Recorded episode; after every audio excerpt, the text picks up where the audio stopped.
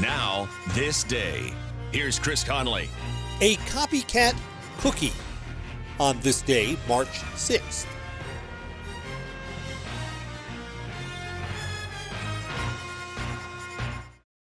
A fraction of a raindrop, three grains of salt. At up to one hundred times more potent than morphine, the tiniest amount of illegal fentanyl is all it takes to cause an overdose. Fentanyl can be mixed into heroin, cocaine, pressed pills, meth, and other drugs. It could be in your drugs, and you wouldn't be able to see it, taste it, or smell it. Learn more at c d c dot gov slash stop overdose. The Sunshine Biscuit Company began making cream-filled cookies in nineteen oh eight, two chocolate biscuits with a solid vanilla cream filling in the middle. The cream was a sugary confection that hardened slightly into mostly solid white.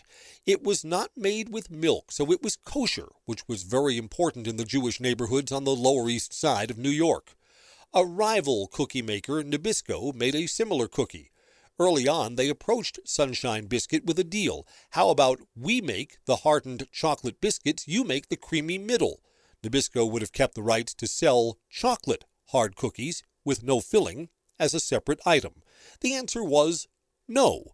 So Nabisco began creating their own white center. It was sweeter than their competitors and turned out to be more popular. That's how Hydrox Cookies, the original, gave way to Oreos, which debuted on this day, March sixth, nineteen twelve. And on this day, know the difference between an original and a copycat. I'm Chris Conley.